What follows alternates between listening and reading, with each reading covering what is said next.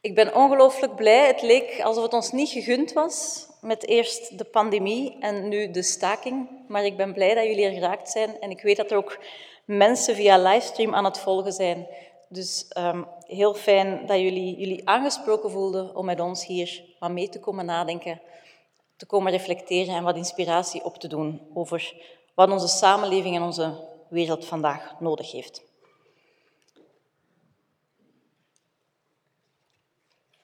In 1939, aan de vooravond van Wereldoorlog II, introduceert Pius XII de term solidariteit in zijn eerste encycliek, in zijn eerste encycliek Summa Pontificatus over de eenheid van de menselijke samenleving. Vanuit een toen nog algemeen gedragen, of tenminste verondersteld katholiek wereldbeeld, beschrijft hij de feitelijkheid van katholieke solidariteit als verbondenheid gebaseerd op de natuurlijke broederlijkheid tussen mensen rond hun gedeelde vader. Zijn analyse was dat de merkbare achteruitgang van het geloof en de spiritualiteit en de crisis waarin Europa zich stilaan ging bevinden, te maken hebben met vergissingen, veroorzaakt door de vergiftigde bron van religieus en moreel agnosticisme, zoals hij schrijft. En één zo'n vergissing is het vergeten van, ik citeer, de wet van menselijke solidariteit en liefde, die door onze gemeenschappelijke oorsprong en gelijkheid van mensen, gebaseerd op onze redelijke natuur, ongeacht hun volk, en ook door het verlossende offer van Christus aan ons is toegeschreven. Einde citaat. Hoewel Pius XII erkent dat solidariteit bij speciale banden door verbondenheid met een bepaalde gemeenschap ook bijzonder belangrijk is, wil hij toch benadrukken dat de rijkwijde van die christelijke solidariteit de hele mensengemeenschap betreft. Dat voert ons al van meet af aan naar een van de belangrijkste spanningen en uitdagingen als het over solidariteit gaat, maar daarover later mee, meer. Maar meteen zijn hiermee wel de twee belangrijke lijnen voor het denken over solidariteit vanuit christelijk sociaal denken uitgetekend. Een eerste lijn betreft de theologie van solidariteit. Wat zijn de theologische funderingen van het begrip? Een tweede lijn heeft vervolgens betrekking op de ethiek van solidariteit. Hoe moeten we het begrip nu begrijpen en de praktijk ervan vormgeven? En het is volgens die lijnen dat deze presentatie is opgebouwd. Een eerste belangrijk theologisch fundament voor solidariteit is de christelijke antropologie, het achterliggende mensbeeld. Het uitgangspunt is het idee van imago Dei.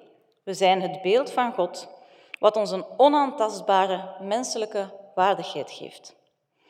Daarnaast zien we in datzelfde scheppingsverhaal dat God de mens schept in een relatie, als twee personen.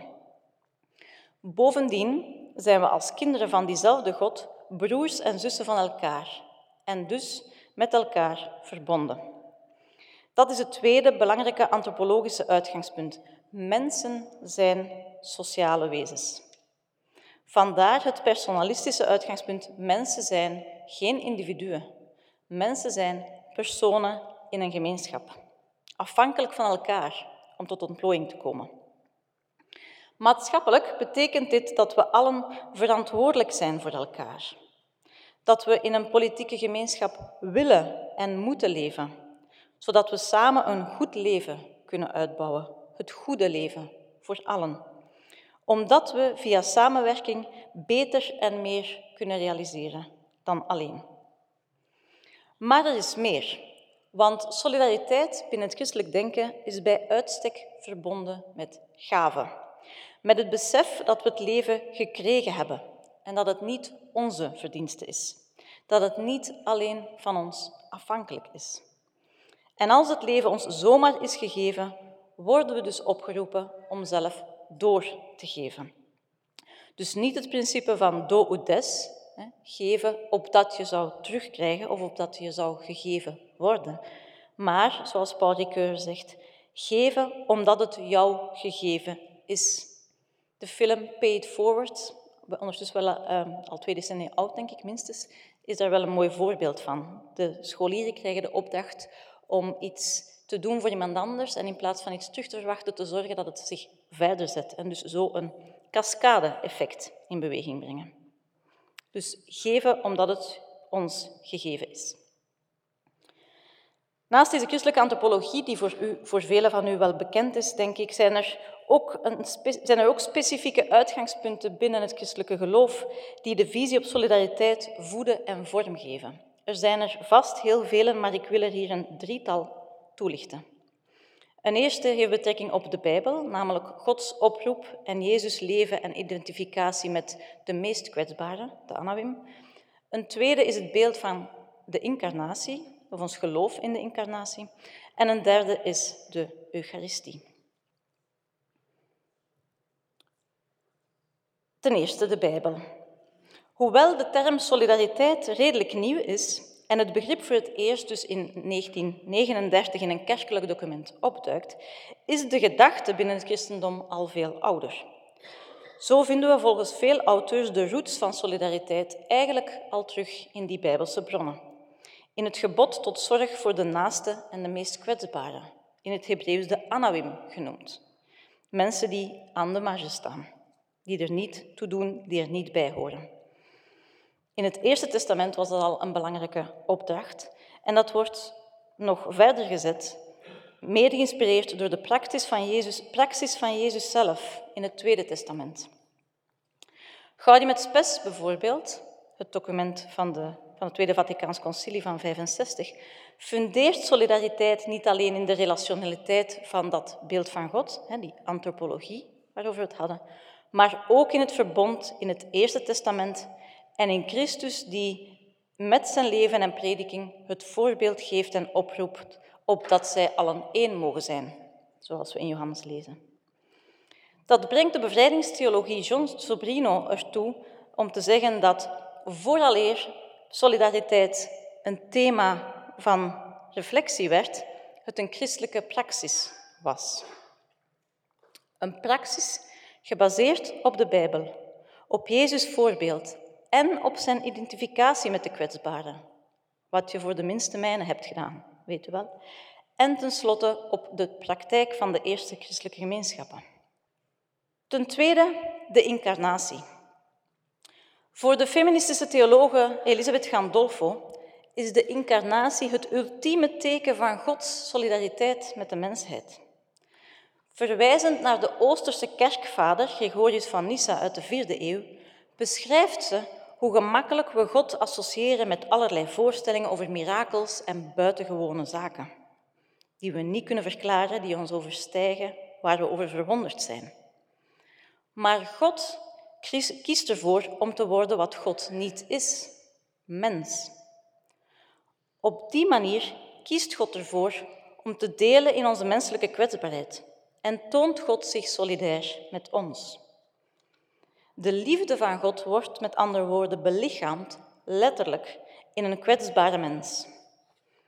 En, zegt Gandolfo, als God op die manier in solidariteit kan treden met ons, kunnen ja, zelfs moeten wij hier ook voor kiezen. Met andere woorden, die goddelijke solidariteit zou ook gevolgen moeten hebben voor onze menselijke solidariteit.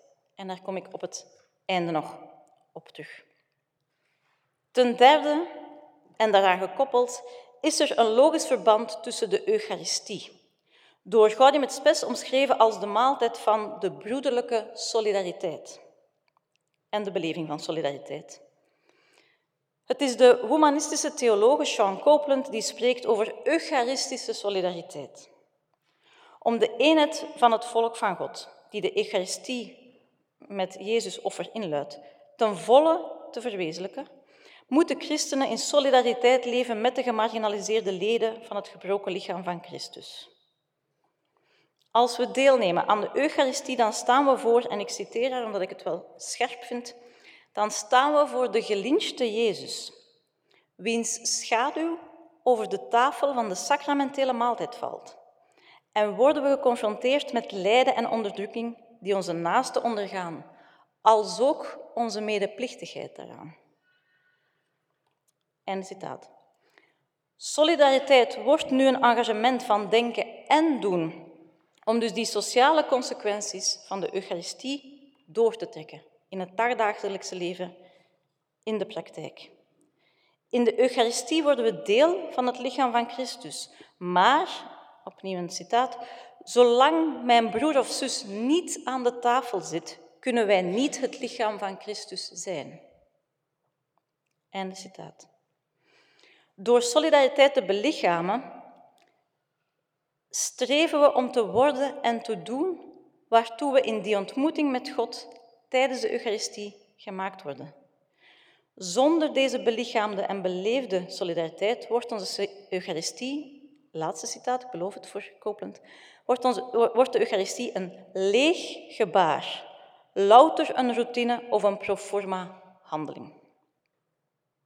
Hoewel deze theologische fundamenten zeker voor christenen belangrijk kunnen zijn om de link tussen geloof en praxis vorm te geven, mag het tegelijkertijd moet het ook duidelijk zijn dat solidariteit uiteraard niet iets typisch christelijk is. God beter het. Het vertrekt fundamenteel van de hoop dat solidariteit iets universeel is. Dat ook niet of anders gelovigen kunnen delen hierin, omdat we alle in staat zijn om te kiezen tussen het goede en het kwade en omdat die relationele verbondenheid er gewoon is. Het gaat wezenlijk om menselijke solidariteit. Of zoals Paulus VI in Populorum Progressio schreef, de universele solidariteit, die een feit is en die ons weldaden schenkt, maar ook plichten oplegt. Maar daarover dadelijk meer. Dus wij mogen niet onverschillig staan ten opzichte van hen, ook niet van diegenen die na ons komen.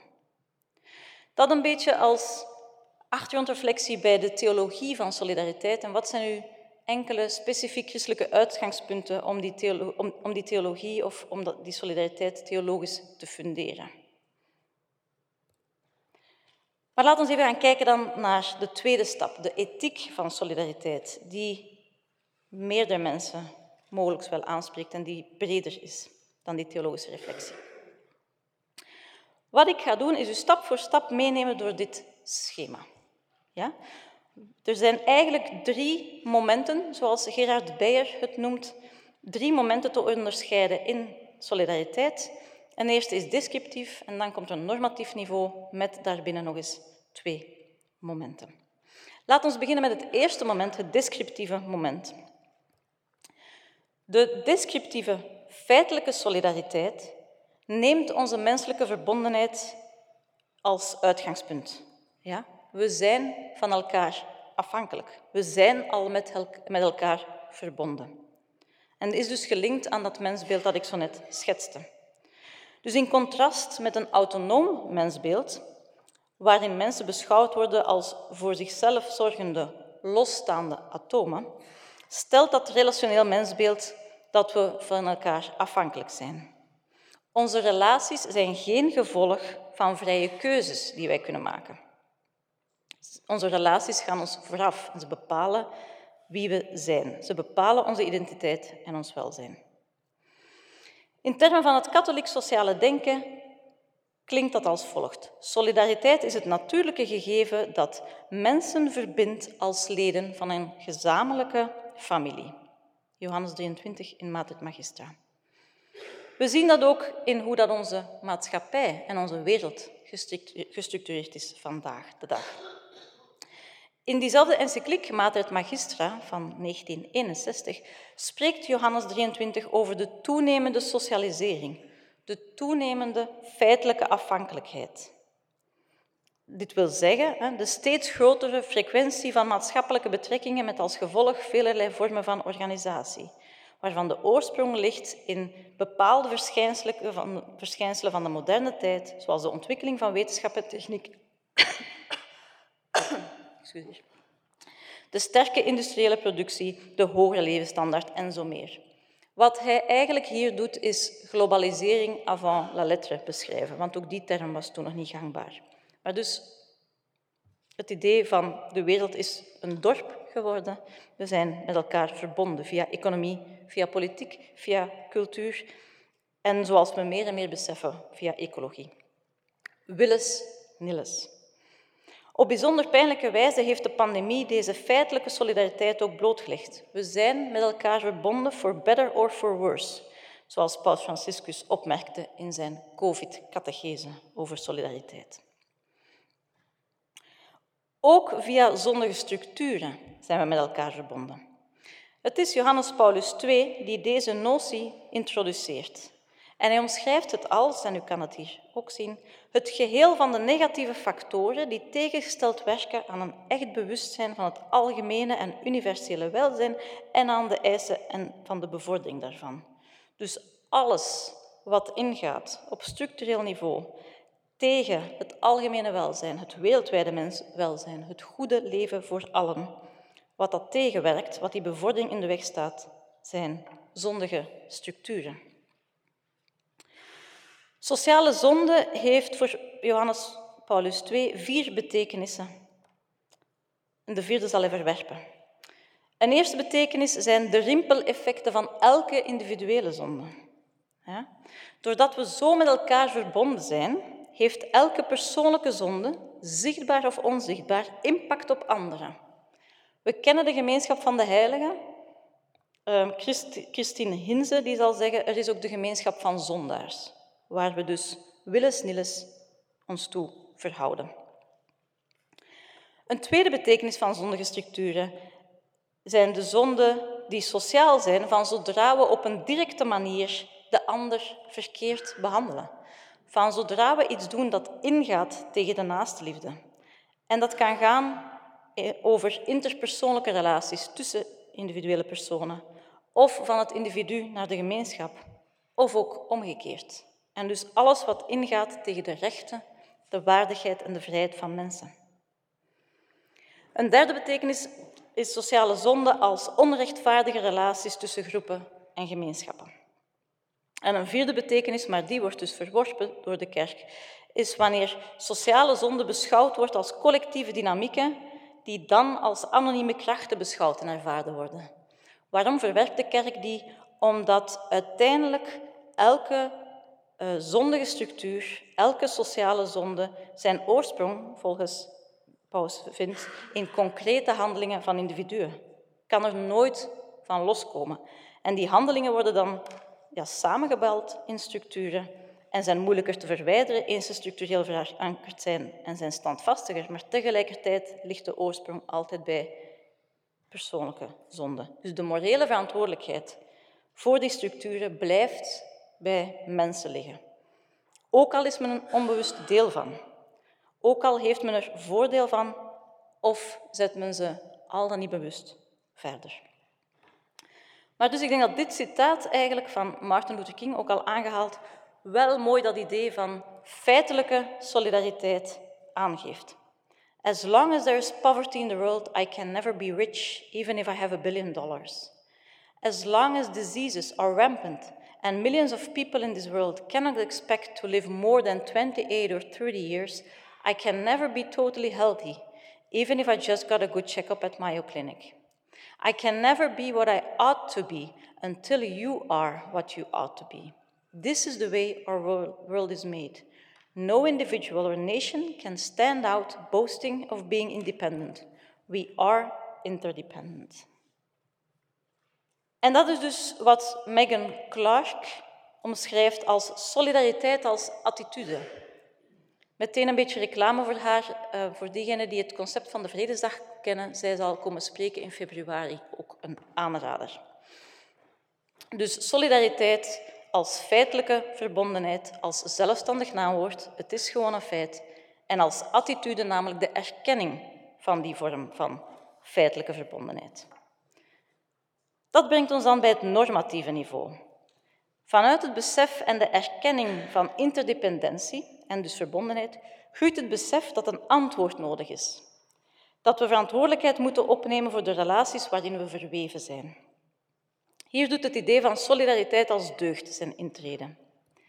Binnen het katholieke sociale denken is het paus Johannes Paulus II die dit perspectief van solidariteit als deugd binnengebracht heeft. Hij vertrekt vanuit de feitelijke solidariteit, hè, omschreven als de afhankelijkheid, als een systeem dat de relaties in de huidige wereld bepaalt en dergelijke.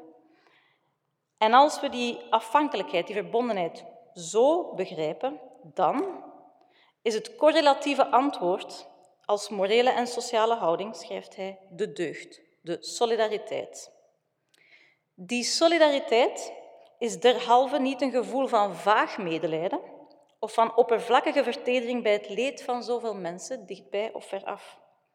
Ze is integendeel het vaste of volhardende besluit om zich in te zetten voor het algemeen welzijn, ofwel voor het welzijn van allen en van ieder, omdat wij werkelijk allen verantwoordelijk zijn voor allen, schrijft hij in Sole Studio Re Socialis in 1987. Als dat het uitgangspunt is, dat we verantwoordelijk zijn ten opzichte van allen en dat we die deugd dienen te beoefenen, rijst uiteraard de vraag wat de concrete gevolgen daarvan zijn of implicaties. Hoe doen we dat dan? En hier onderscheidt Gerard Beyer twee momenten. Als ethische imperatief gaat het in eerste instantie om een initiële respons. Ja, we kennen allemaal de ervaring van iets te zien wat we niet rechtvaardig vinden of iemand te kunnen hulp schieten. En dat kunnen we dan op een directe, onmiddellijke manier doen. Ja. Het wordt um, door Megan Clark omschreven als solidariteit als de individuele deugd. In de concrete implementatie onderscheidt theoloog Rebecca Todd Peters twee mogelijke antwoorden. Dus hoe doen we dat dan concreet? Of wat doen we dan concreet? En zij baseert dat op twee verschillende morele intuïties, op sympathie en op verantwoordelijkheid. Sympathie reageert op de noden van slachtoffers vanuit medelijden. Ja? Maar de moral agency, dus het handelen, ligt bij de geprivilegeerden die het zien, die de nood zien en die, die beginnen te helpen. Verantwoordelijkheid vertrekt vanuit erkenning van sociale problemen en vanuit het eigen privilege hierin. In beide gevallen worden de structurele oorzaken niet bevraagd, omdat het uitgangspunt is dat de welvaart die men heeft ofwel een legitieme compensatie is voor wat men doet, voor wat men verwezenlijkt, ofwel een erfenis. En het is legitieme welvaart en dan kan je vrij kiezen of je daarvan deelt of niet. Dus het gaat niet om structurele oorzaken in vraag stellen. Het gaat ook niet om het in vraag stellen van machtsongelijkheid. Want het vertrekt vanuit een strikt onderscheid tussen wij en zij. En de groep waarmee men zich identificeert, de wij, wordt gezien als de experten of diegenen die de middelen hebben en de agency en de anderen worden aan de kant geschoven of worden de, de ontvangers van de hulp, de solidariteit. Tussen haakjes, de definitie van Johannes Paulus II doet de vraag reizen in hoeverre de concrete beleving van de deugd van solidariteit inderdaad moet beperkt worden tot die onmiddellijke, directe actie. Ja? Door het bevrijdingstheologische thema van de voorkeursoptie van de armen mee binnen te brengen, dat gaat over voorkeursliefde voor de armen, um, is dat volgens sommige commentatoren een manier om de conflictueuze implicaties van de nood aan bevrijding en de voorkeursoptie voor de armen te verzachten. Dus is het zijn bewuste keuze geweest om te spreken over solidariteit in plaats van rechtvaardigheid en om op die manier te kunnen zwijgen over de nood ook aan bevrijding. Want de nadruk ligt dus op solidariteit en dus op samenwerking tussen verschillende sociale posities en ook tussen mensen in armoede onderling. Maar dus door die samenwerking wordt ook de angel van het conflictueuze um, dat, dat, dat ook reist in relaties en waar solidariteit nodig is, wordt die angel eruit gehaald. Anderzijds heeft hij natuurlijk ook wel oog voor die zonnige structuren. Maar goed, dat is een discussie op zichzelf. Maar er schuilt dus een gevaar in het beperken van solidariteit, hoe goed bedoeld ook. Ja? In die zin valt Paul Franciscus overweging te begrijpen wanneer hij schrijft, ook weer in die COVID-catechese over solidariteit, onze feitelijke verbondenheid wordt afhankelijkheid. Sommigen worden afhankelijk van elken, enkelen, wat marginalisering en ongelijkheid creëert. En van dependentie naar solidariteit blijkt een lange weg te zijn. Echter, stelt Beyer, tijdens dit tweede moment van solidariteit kan er ook contemplatie volgen. Ja? Reflectie op structurele oorzaken, resulterend in een sociale analyse die dan leidt tot de volgende stap. namelijk het structureel en institutioneel gaan nadenken en gaan handelen.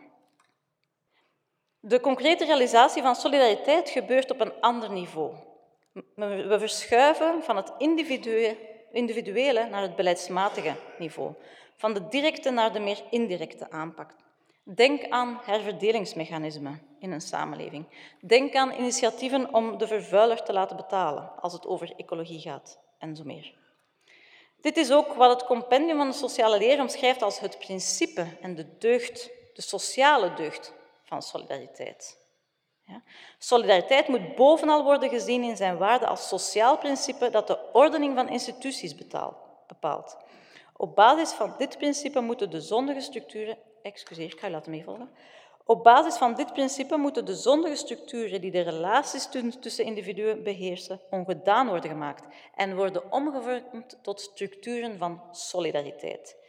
Door geschikte wetswijzingen, marktregulaties, marktregulaties zou ook nog wel kunnen, en juridische systemen in het leven te roepen.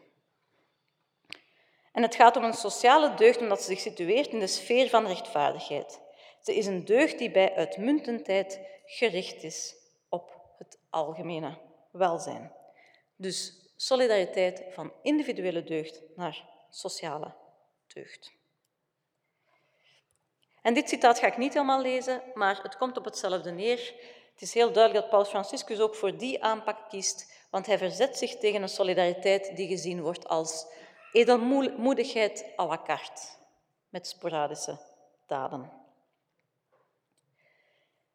Deze vorm van solidariteit verschilt niet alleen van die tweede vorm, van dat individuele niveau, omdat ze zich op een ander niveau situeert, op beleidsniveau of op institutioneel niveau, er schuilt nog een belangrijk verschil in het feit dat deze solidariteit oog wil hebben voor de participatie van de gemarginaliseerden en dus wederkerigheid beoogt. Wederkerigheid impliceert voor eerst dat er een epistemologische voorkeur is voor het, voor het perspectief van de betrokkenen en gemarginaliseerde zelf. Sandra Harding noemt dat standpoint epistemology. Paus Franciscus weet het makkelijker te zeggen door gewoon te zeggen dat het gaat over zien vanuit de periferie. Dus we gaan kijken naar hoe de wereld eruit ziet van in de marge. Vervolgens impliceert wederkerigheid dat de agency van allen, bij uitstek van de mensen in de marge, gerespecteerd wordt en dus participatie centraal staat. Meer zelfs, het gaat niet louter over participatie aan de groep, het gaat over het mee bepalen, het mee vormgeven van die groep, van de identiteit, van de contouren van het samenleven van die groep. Dus vanuit gelijkheid en gelijkwaardigheid, dat echter door reële ongelijkheid en in stand gehouden wordt door sociale structuren, al te vaak ondergraven wordt, gaat het niet langer om het oplossen van problemen voor mensen, maar met mensen, via samenwerking. So far, so good, denk ik. Zover kunnen we nog mee. Nu kom ik bij de wat ongemakkelijkere consequenties van deze solidariteit. Dus dit is nog even terug het plaatje. Dus we zijn van solidariteit als attitude, erkenning van feitelijke verbondenheid gegaan naar solidariteit als individuele deugd, maar die eigenlijk de structurele zaken niet bevraagt, om dan te gaan naar solidariteit als sociale deugd, die wel gaat kijken naar wat is er structureel aan de hand, waar, kunnen we, waar moeten we aanpassen. De ongemakkelijkere implicaties. Ik denk dat voor onze samenleving en voor onze positie in de samenleving, als ik er even rondkijk, die ethiek van solidariteit te maken heeft met het willen en durven in vraag stellen van ons privilege. Vanuit onze positie, zowel als eerste wereldburgers, als meer begoeden binnen onze eigen samenleving, ik zal misschien voor mezelf praten, begint een ethiek van solidariteit bij ons vanuit een positie van privilege, eerder dan vanuit een positie van marginalisering. Dus moeten we ook dat privilege onder de loep nemen. Zo niet riskeert onze solidariteit getrivialiseerd te worden door zij die bewust of onbewust de status quo willen behouden. Ik heb dat ergens vandaan hoor, maar ik, weet, ik heb niet meer geschreven van wie. Goed, in mijn uiteindelijke tekst zal ik, zal ik het eens terug opzoeken. Kwestie van de bronvermelding correct te hebben. We moeten die aspecten van onze identiteit en onze locatie die ons bevoordelen ten opzichte van anderen en de hinderpalen voor duurzame solidariteit uh, erkennen en bevragen. Want een privilege is een recht of een voordeel dat sommige mensen hebben, maar dat niet toegankelijk is voor iedereen. En wij hebben er veel, maar vaak zijn ze onzichtbaar en zijn we ons niet van bewust. Ik weet niet wie van u het concept van de privilege walk kent, laat staan diegenen die het al eens gedaan hebben. Dus het idee is dat je met stellingen werkt van um, als u uw seksualiteit op een vrije manier kan beleven in gelijk welke context, dat wil dan zeggen dat u uh, heteronormatief bent, mag u een stap voorwaarts doen. Als uw ouders een bepaald opleidingsniveau hebben, mag u een stap voorwaarts doen. Um, als u geriskeerd om gediscrimineerd te worden op de huizenmarkt, moet u een stap achteruit doen en zo meer. En dus op basis van zo'n aantal stellingen zet u dan stappen vooruit of achterwaarts en dan kan u zien waar u zit qua privileges. Ik vermoed dat de meerderheid van ons hier ver vooruit zou staan. Ook alweer mezelf inclusief. In onze neoliberale samenleving, waar het meritocratisch ideaal meer en meer aanvaard wordt, kunnen we ons makkelijk verschuilen om onze privileges niet in vraag te moeten stellen. Meritocratie. Mijn positie, mijn privileges, privileges zijn te danken aan mijn verdiensten en aan heel hard werken. Dus waarom zou ik ze bevragen? Ze zijn toch gewoon verdiend. Zo eenvoudig ligt het niet. We hebben een bewuste, dubbele bewustwording nodig, namelijk op het feit dat we privileges werken, maar ook, en sommigen van jullie weten al wat ik ga zeggen, maar ook over de onderliggende dynamiek tussen angst, kwetsbaarheid en het inzetten van die privileges. Ik kom hierbij terug op Gandolfo. Weet u wel, de theologen over de incarnatie? Treffend schetst hij hoe we door onze menselijke kwetsbaarheid het risico lopen om gekwetst te worden via ons lichaam en via onze relaties. Zo beschrijft ze bijvoorbeeld de ervaring van moeders die, citaat, hun harten buiten zichzelf zien rondwandelen in hun kinderen. En oh mijn God, als daar ooit iets aan gebeurt. En hoe ze dus op hun hoede zijn, omdat er toch maar niet op dat hart zou getrapt worden. Het risico om gekwetst te worden in onszelf of in onze dierbaren, maakt ons zo angstig dat we bescherming zoeken. We doen dat individueel. We gaan onszelf en onze dierbaren beschermen, via hospitalisatieverzekeringen bijvoorbeeld. Maar we doen dat ook op maatschappelijk niveau. En wat we dan doen, is onszelf proberen in te dekken tegen onze kwetsbaarheid, maar de kwetsbaarheid van anderen daardoor vergroten. Want wie zorgt voor hen die geen hospitalisatieverzekering kunnen betalen? Waarop kunnen zij een beroep doen? Sociale instituties en structuren, zegt Gandolfo, zijn eigenlijk niets anders dan vertalingen van ons antwoord op kwetsbaarheid. En die genereren privileges voor delen van groepen of samenlevingen, door het kunnen sluiten van onze grenzen, maar ook door beleid te voeren ten voordele van een bepaalde klasse ten koste van een andere. Gandolfo omschrijft het bezitten van en vasthouden aan privileges als, ik citeer, een sociaal dismanagement van kwetsbaarheid. En wanneer een hele maatschappij zich hieraan schuldig maakt, trekt zij het zondebegrip helemaal open en spreekt ze over sociale zonde. Het morele prijskaartje is volgens haar bijzonder hoog. De geprivilegeerden belanden in een machtspositie van dominantie en worden onderdrukkers, drukkers, willens, nilles. En we desolidariseren ons van de meest kwetsbaren. Maar wanneer we terugdenken aan de incarnatie, als het proces waarin God zich onnoemelijk kwetsbaar heeft gemaakt en zo solidair wordt, worden we tot niets anders uitgedaagd. We worden uitgedaagd om onze kwetsbaarheid te omarmen als iets heiligs. Wanneer we daarentegen onze privileges gebruiken om te vluchten voor die kwetsbaarheid, handelen we anti-incarnatorisch, zegt ze. En dus de warme oproep tot solidariteit.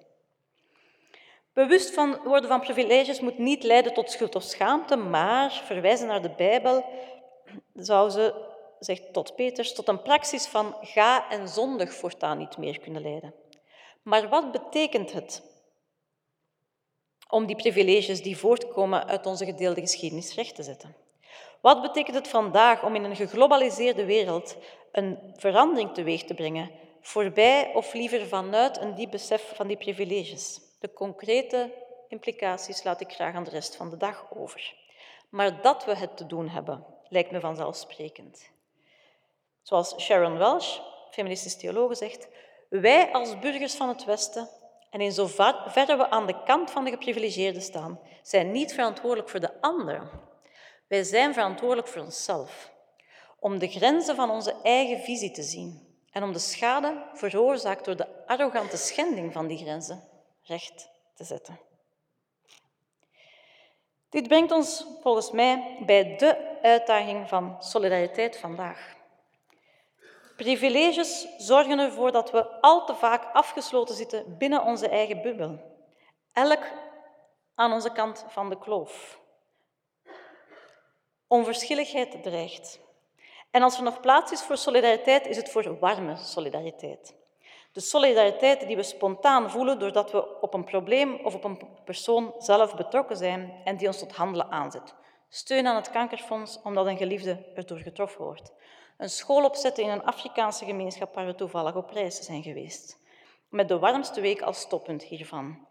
Wat ik niet wil veroordelen als slecht, hè? ik wil het gewoon nuanceren. Tot deze solidariteit zijn we bereid, omdat mensen in een situatie terechtkomen waar ze zelf niet aan kunnen doen, of omdat het mij voldoende raakt dat ik er iets wil aan doen. Maar daartegenover hebben we ook solidariteit nodig voor problemen van een heel andere orde. Voor problemen van ecologie, sociale crisis en zo meer. Voor mensen en kwesties die ons niet persoonlijk raken of aanbelangen. De zogenaamde koude solidariteit. Solidariteit voor mensen die we niet direct kennen en nooit zullen kennen. Denk maar aan onze globale wereld of aan de volgende generaties. En dus denk ik dat Johannes Paulus II gelijk heeft. Het gaat eigenlijk niet alleen om een gevoel, maar om een volhardend besluit, een doelbewuste beslissing om uit de comfortzone te komen, een brug te leggen naar de andere kant van de kloof en te kijken hoe de wereld er van daaruit ziet en hoe ze er anders kan uitzien. Wat het katholieke denken ons bij uitstek wil meegeven, is denk ik dat we uiteindelijk zelf niet kunnen kiezen tegenover wie wij verplichtingen hebben van solidariteit. Voor het katholiek-christelijk denken is deze solidariteit niet beperkt tot een bepaalde groep die exclusie in de hand werkt, maar streeft het naar of heeft het een solidariteit voor ogen die universeel en globaal is. Dat is volgens Tot Peters bijvoorbeeld ook het groot verschil met broederlijkheid. Broederlijkheid is solidariteit binnen een bepaalde groep. Fratelli Tutti van Franciscus daagt ons uit om dat te universaliseren. Maar is dat mogelijk? Kunnen mensen dat eigenlijk? Menselijke eenheid, voor minder willen we het niet doen. Het kwam ook deze morgen aan bod in het momentje van Els. Maar tegelijk voelen voelen we ook aan hoe solidariteit ook emotioneel en affectief geladen is en verbonden is met persoonlijke en intieme relaties en met concrete ervaringen. Dus hoe deze uitbreiding doorvoeren. Is dat mogelijk, universele solidariteit? En hoe worden we daar warm van? Hier komen we tot een eigenaardige paradox. Misschien is warm worden voor die koude solidariteit, die institutionele, indirecte solidariteit, enkel maar mogelijk indien we effectief op kleinschalig niveau niet louter praten over solidariteit, maar het in praktijk omzetten. Wat Sharon Wells de material interaction noemt. Want net daar, in de interactie van verschillende gemeenschappen, komen we tot normen en strategieën. Ze schrijft, Emancipatory conversations are the fruit of work together, the result of alternations in relationship between groups. In working together, the alienation of class is challenged. Ja? Dus bevrijdende conversaties komen door samenwerking en door de verandering in relaties die dan ontstaat. En zo de kloof, om zo de kloof te kunnen overbruggen. Wanneer we geen beroep kunnen doen op spontane sympathie voor solidariteit, moeten we manieren zoeken om bewust die solidariteit te beleven, ondanks de kloven en muren die ons scheiden, om te zoeken naar wat ons verbindt. Ik kom tot mijn besluit. Veel eer dan in te gaan op de vraag waar solidariteit nu concreet van toepassing is, heb ik hier de contouren willen schetsen van solidariteit vanuit theologisch-ethisch perspectief en van de uitdagingen waarvoor ons dat plaatst. Zien, oordelen, handelen, het werd al aangehaald, we kennen het allemaal. Met Sean Copeland zou ik willen pleiten voor herzien, heroordelen en herhandelen. Relearning to see. Ons bewust worden van de sociale zonde en hoe ze mensen en gemeenschappen treft. Vanuit een ander prisma naar de werkelijkheid en naar de mensheid kijken. Een, een herzien dat start bij anamnesis. Want wij dragen gemeenschappelijke en intergenerationele geschiedenissen en de gevolgen van zonden en genade in onze individuele en collectieve, materiële, affectieve, wetende lichamen. Daar is echt ontmoeting voor nodig, confrontatie en immersie in het lijden van anderen. Dat is bedreigend, omdat we onze morele verwevenheid, maar ook onze kwetsbaarheid op het spoor komen. Maar het kan ook helend zijn. Heroordelen, relearning to value. Solidariteit is wat zij noemt de erkenning van de medemenselijkheid van de ander als mens. Dus het zien dat hij gelijk is en gelijkwaardig is en tegelijkertijd ook blijven zien in zijn of haar verschil en andersheid. En hoe daar dan toch solidariteit om te creëren. En relearning to act. Niet handelen vanuit wat we al kennen en zorgen dat mensen daarin passen, maar vanuit nieuwe relaties en perspectieven handelen die vanuit wederkerigheid binnengebracht worden. Op die manier wordt solidariteit volgens haar citaat, een empathische incarnatie van christelijke liefde. En voor wie zich laat ontmoedigen, of dreigt te laten ontmoedigen door de grootschaligheid van de uitdaging en schijnbaar beperkte inzet van enkelen, nog even dit gepikt van de faculteit Sociale Wetenschappen, wat ons dan naadloos bij de volgende spreker brengt. Never doubt that a small group of thoughtful, committed citizens can change the world. Indeed, it's the only thing that ever has. Dank u wel.